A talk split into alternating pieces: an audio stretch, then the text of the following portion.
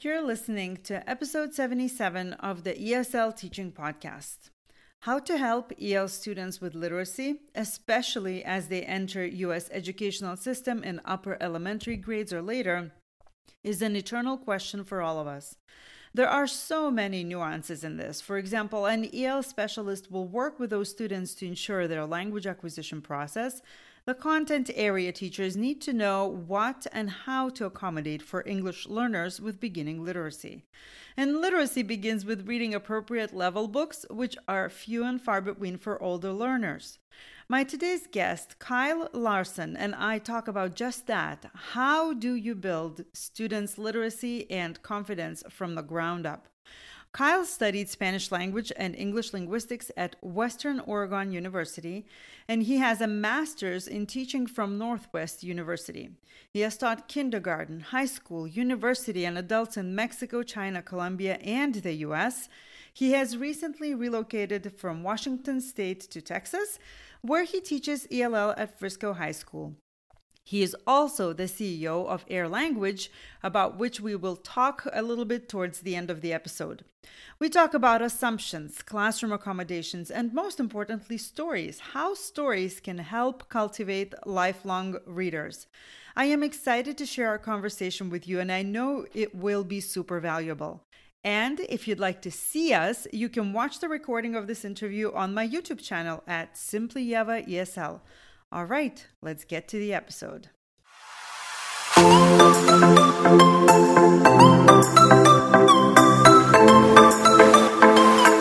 Hello, and welcome to the ESL Teaching Podcast.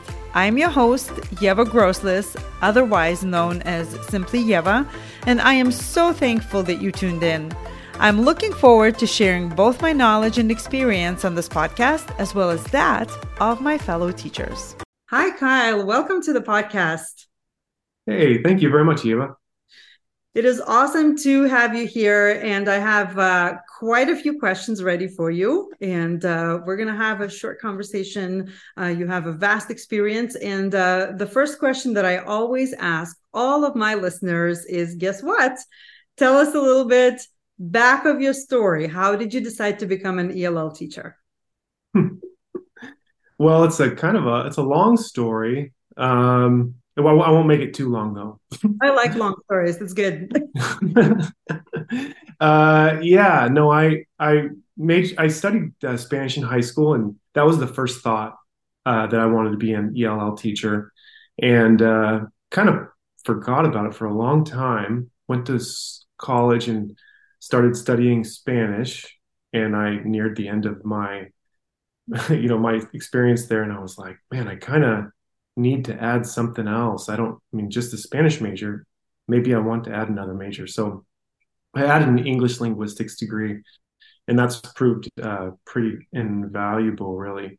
Uh, I got a I got a certificate to teach English as a foreign language because I really wanted to travel around the world. So I graduated and uh, moved to Mexico, started teaching down there in a small private school. Um, I came back up to the States, got my master's, and I went and taught in China, came back, taught in the university. Um, since then, I've taught in a couple uh, or three different high schools in the States, two in Washington, um, one in uh, Texas, and I also did a brief brief stint in Colombia. So, yeah, I just love language, yes. language, and yeah. yeah. Oh, I can totally relate to that. I can so relate to that. Absolutely. Yeah. So you have a wide array of like knowledge of how the different cultures function, how different languages function. Uh, that is like a very big asset for an ELL teacher. It is not necessary, uh, but it is very, very helpful, isn't it? Oh yeah. Well, especially the cultural understanding. Just understanding what you can and can't talk about with certain students. Yes. Um, well, it opens doors. Yeah. You know. Absolutely. So, what grade levels do you work with? And talk a little bit about your teaching setup because there's always a variety of teaching setups. You know, like uh, uh, do you have like a large classroom, a classroom, a closet? Um, you know, how many students do you coach the teachers? Yeah. So I do. I've, I uh, right now I'm at a I'm at a high school in, in Texas, and uh, I teach um, kind of just beyond newcomers. So they've been these students have been here for about maybe a year or a year and a half, and um, um, I've taught you know all all over the all all over the board, all across the board, from those newcomers to um, LTELs. Do they call them LTELs in New Hampshire? No, they, they don't. We just yeah. long-term English learners. Yeah, I know. I think like uh, we probably do, but uh, a lot of times like we have smaller districts, so it's not even. We just say the full thing, long-term English learners, you know, mm-hmm. as opposed to LTELs. Which yeah, just another acronym to just yeah. another education acronym to learn. Yeah, absolutely. Yeah. Yeah, but but also yeah, we I also uh, coach uh, last year I coached uh, social studies teachers, and this year it's going to be um, like mainstream English teachers. That is awesome, though, because this is one of the things that I'm looking into. Seeing, I I want, um, I collaborate with teachers a lot uh, because that's just daily bread and butter, right? But uh, just to take a small group of of teachers, especially like social studies, right? That is such a topic that is to me personally it's very very interesting and i love helping english learners you know access it. But at the same time knowing you know sharing the knowledge with a mainstream teacher is just saying hey like this is what you can do. This is such an amazing amazing opportunity. I know. Like you say like this the stories the, the historical stories are so well there's a lot of them are, are pretty fun and it's too bad that a lot of our students it just goes right over their heads Yes. For one yeah. reason or another. Yeah. Yeah, I mean, I could probably do another podcast episode just about the stories and how to present them, but uh, we're going to stick to what we have for today, right? So, okay. I uh, looked at your answers in the questionnaire, and uh, what is in, you have such a vast experience, right? So we talked about the different cultures and everything, but uh, what would you say is the biggest problem that the teachers encounter in general when teaching English learners? Um, I think the biggest problem is probably uh, a lack of um, a general lack in understanding of of theory and uh, maybe like classroom organization. Mm-hmm. Um, if you look at, um, I think let's say let's say just teachers who teach English learners here in the United States, um, say they're teaching content and an English learner comes in, it's really difficult for those teachers to break things down to like the basic concepts. Yeah. Um, because there's so much assumed knowledge yep. that they right they just they just assume that the students know and and students coming from another country oftentimes don't know who, say, George Washington was. Yep. So um, they just say it and they expect people to learn. So that's a that's a that's one. Um, but the but the general theory is has been something that I've seen across the schools I've been at. Uh, let's just say there's a let's say there's a mm, some te- I don't want to say too much, you know, mm-hmm. but um, as to discredit some people. Yeah. Um, a lot of people just don't understand uh, the basic fundamentals of, of, what it means to teach uh, English as, yeah. as, a language. I do believe that uh, sometimes uh, the the I think I want to break the barrier down because um, um, I had a conversation with a science teacher uh, while we were waiting for um, a meeting with a with a parent and I, I tried to present this idea that you know every teacher is a language teacher right? And i think it is so hard for uh, people to grasp it because when you say you're a language teacher somehow immediately your brain goes to grammar rules and then if you don't know the grammar rules then it's terrible and then essays and and like all of the things that likely you didn't like in your language lessons, right? But I said, what about if you think about this? You're a science expert, right? Or a social studies expert, and you have to teach uh, that subject, but you teach it through the medium of language, which means the language of science is not the same as let's say metaphors in uh, language arts right so mm-hmm. you have to teach the vocabulary. You have to break down the information in a way that the students are you know access it. And that is what being a language teacher is. I think for a moment i think i saw a light bulb go off. And then we had a meeting and i don't know if it stuck but at least i think it was like one of those little things. But i think you know what you're doing and what i'm trying to do and what all of us are trying to do is to see that language learning is not a one-off and that um, like you said the assumptions about or or um, about the content are abundant. So let's break those down and just accommodate.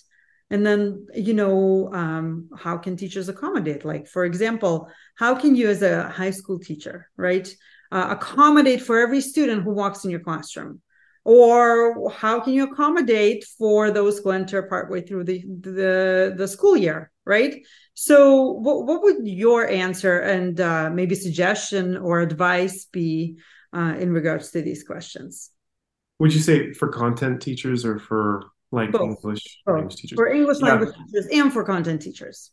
Yeah, I think I think it's it's really simple for content teachers, and you have to make it simple for them, yeah. right? Because they're intimidated by by English learners a lot of times. Yes. Yeah. So I think breaking it down, giving like like coming up with uh with a with a list of vocabulary words for mm-hmm. for content teachers, or um, you know they say sentence stems and I don't necessarily enjoy sentence stems, but it's a pretty good way to pin uh, knowledge onto the language.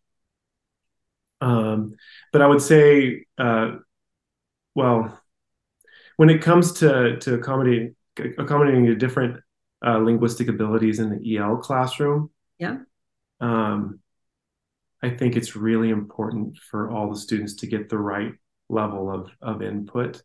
Yes. So when I do my my like say I, I teach my my adults, there are a lot of different levels in there. And we basically build up from just simple words and concepts. You know, that's kind of how we do that. Uh, but when it comes to uh, my own classroom, um, and we have to teach more academic concepts, mm-hmm. um, I personally, it's about it's about reading. It's hundred percent about reading. So, um, leveled readers and uh, individual interaction is kind of the route that I've gone to accommodate.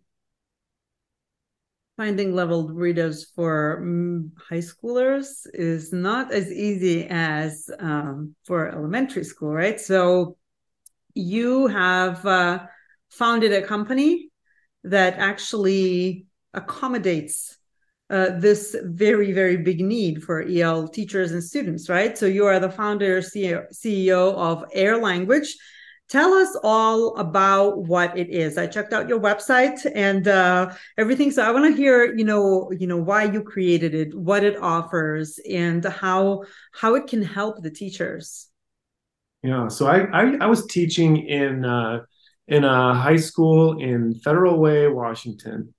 And it's, I think it's one of the most diverse places in the country. I'm pretty sure. I think I remember someone saying that. People like to say that though. So okay. maybe it wasn't really true.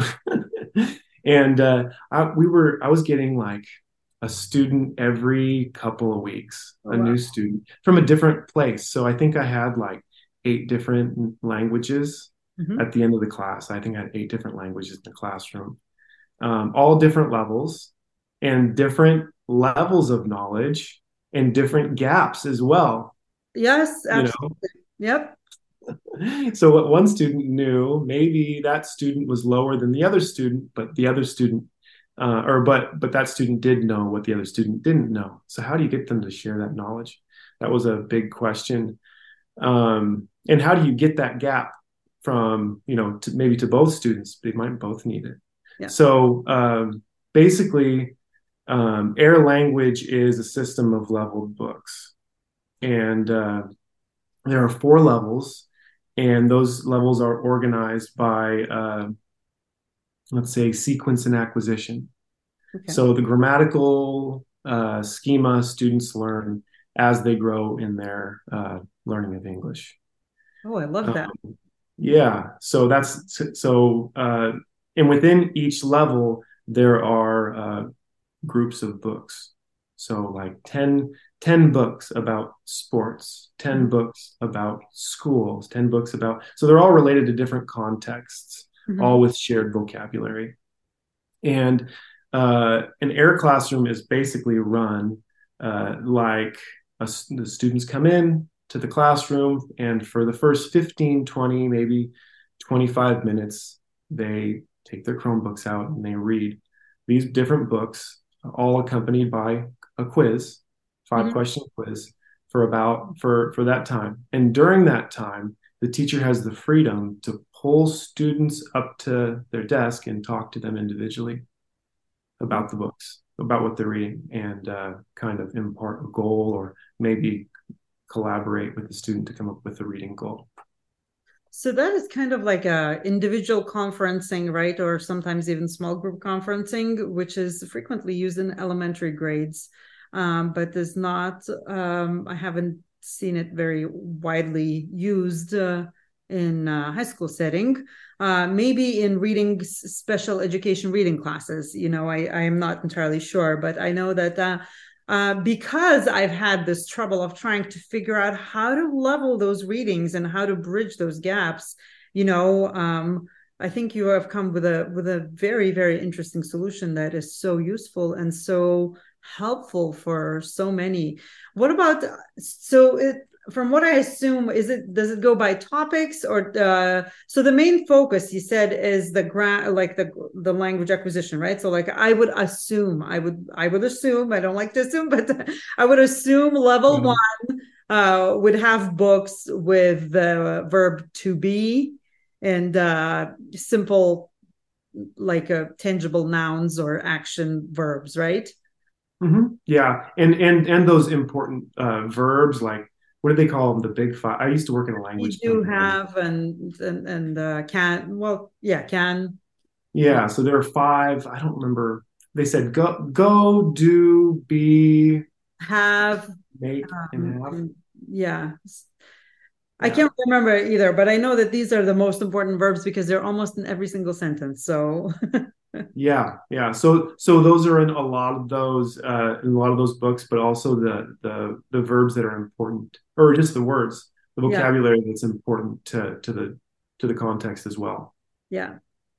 So and how do students react to this? Like so what so you've tried them with your own students you've tried these books and tell me what is the students reaction? Because uh, you know, high schoolers are not an easy beast. So sometimes you have to entertain them, right? Oh, like, it's not funny. This is boring, right? But uh, yeah. so tell us a little bit like how do they find it how do you how do you engage them how do they um how's this going in the classroom yeah so so sometimes so i've i've done this with with a lot of different students and and other teachers have as as well and uh, you got to start out small. Yeah. Right? Um so maybe we'll read for like five minutes or seven seven minutes and and read without stopping for seven minutes. That's the goal for the day. And then and uh usually what i've done is after we're finished reading i go up to the front of the class and i say okay we're going to rate ourselves on a one to five scale. Yeah. how well did you do today and then they have to rate themselves in front of their peers and they don't want to be outdone. No of course not. Oh i'm so cool. I did this. Exactly. Yeah and then every week just kind of slowly grow the number of minutes until you get to the desired number. Mm-hmm. um, also i've found that those reading conferences when you pull students up and you say hey tell me about your reading. Do you like reading um, there's like the, the first step is just in our uh, reading protocol. Protocol is is uh, uh, rapport building. So yeah. you're just teachers are just supposed to build rapport. And sometimes that's all a teacher can do during reading conference. Yeah. Um, so once you sit down and have a, like an honest conversation with a student about maybe just how they feel about learning a language what's difficult yeah sometimes that's just enough for them to to realize oh wow i have the power to Yeah. grow my language. I don't need a teacher Yeah. to to grow the to grow my language. I can sit down, I could read these books, Yeah. and then um, and then what we do is we also give uh, like a goal, a reading goal, and that shows up right on the student's uh, interface. So Mhm. so uh, teacher writes maybe, oh, I'm going to read for uh, 15 minutes, six days this week, and uh, you can check in with them and say, oh, good job, you did that, and um, yeah, so that's those those are like these little hooks into yeah there's we have we have a lot more ways to build uh, um, a habit of reading there in our uh, our ebook which people can sub- subscribe for Absolutely, absolutely, yeah. And I think I, again, I I'm just so in awe of the, fa- of the fact that there's this solution, you know, finally out there. So, so I just wanted to ask you. This sounds all wonderful, and so we have a lot of like new ELL teachers, and uh, you know, the beginning of the school year and everything. So, what would your advice regarding accommodations and reading and teaching in general, you know, uh, be to new ELL teachers who are just starting out?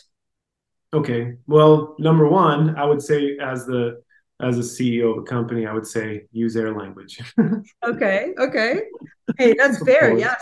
yeah um, no i think i think the real thing that you've got to consider teachers have to consider this and it's not encouraged by a lot of the standards that we are required to teach by consider what students want to learn about the language that they need immediately Yes. yes. you know so we can't just sit down and say oh guess what ninth grade is going over metaphors um, so we're going to teach about metaphors well here's the the hard part about that is you need the concrete knowledge in order to get to the abstract Yes. Yes. and the metaphors are abstract Yes. yeah so you got to really uh, maybe pick and choose this the standards that you'd like to teach by that um, will align more closely with what students need today Absolutely. That is like really good advice because you're right. You know, uh, the high schoolers come in, uh, some of them have never learned English and some have just a little bit, you know, and it really is difficult to, you know, I, I see them, oh my gosh, I have to read a metaphor. What is a metaphor? I don't even know how to pronounce that word, you know, and it's, yes, what they need. So I, I really, I'm a proponent of this and this is really, really good advice. So, Kyle, where can people connect with you? Where can they learn more about air language? Um, just shoot. Yeah. um, okay, so AIR actually does it, it is it is an acronym and it stands for Advancement by Individual Reading. Mhm. Okay, so um, the, the our our website our landing page is air a i r language learning dot com. Air language languagelearning.com airlanguagelearning.com Mhm. and uh, the the actual uh, site that students are the students use is airlanguage.io Okay. so um, and, and it directs you from the landing page you know it directs you there once once you order it so Right. And I will make sure I link the page uh, underneath this video and uh, underneath the podcast episode of wherever you guys are listening. Thank you so much, Kyle, for joining me today and for sharing your knowledge and for sharing your wonderful product. thanks Ieva i'm happy to be here All right. Until next time. I hope you enjoyed this episode as much as I enjoyed my conversation with Kyle. Even more, Kyle is one of the speakers at our third annual Confident ESL Teacher Summit, and I am so excited to share his presentation with all of you. The Confident ESL Teacher Summit is a free virtual professional development event for EL teachers in grades K through 12, and it will take place on August 14th through 16th of 2023. It is jam-packed with actionable presentations from wonderful fellow teachers, so make sure you sign up so you don't miss it. You can find the registration link right in the show notes, and I can't wait to see you inside. Thank you for listening, and until next time.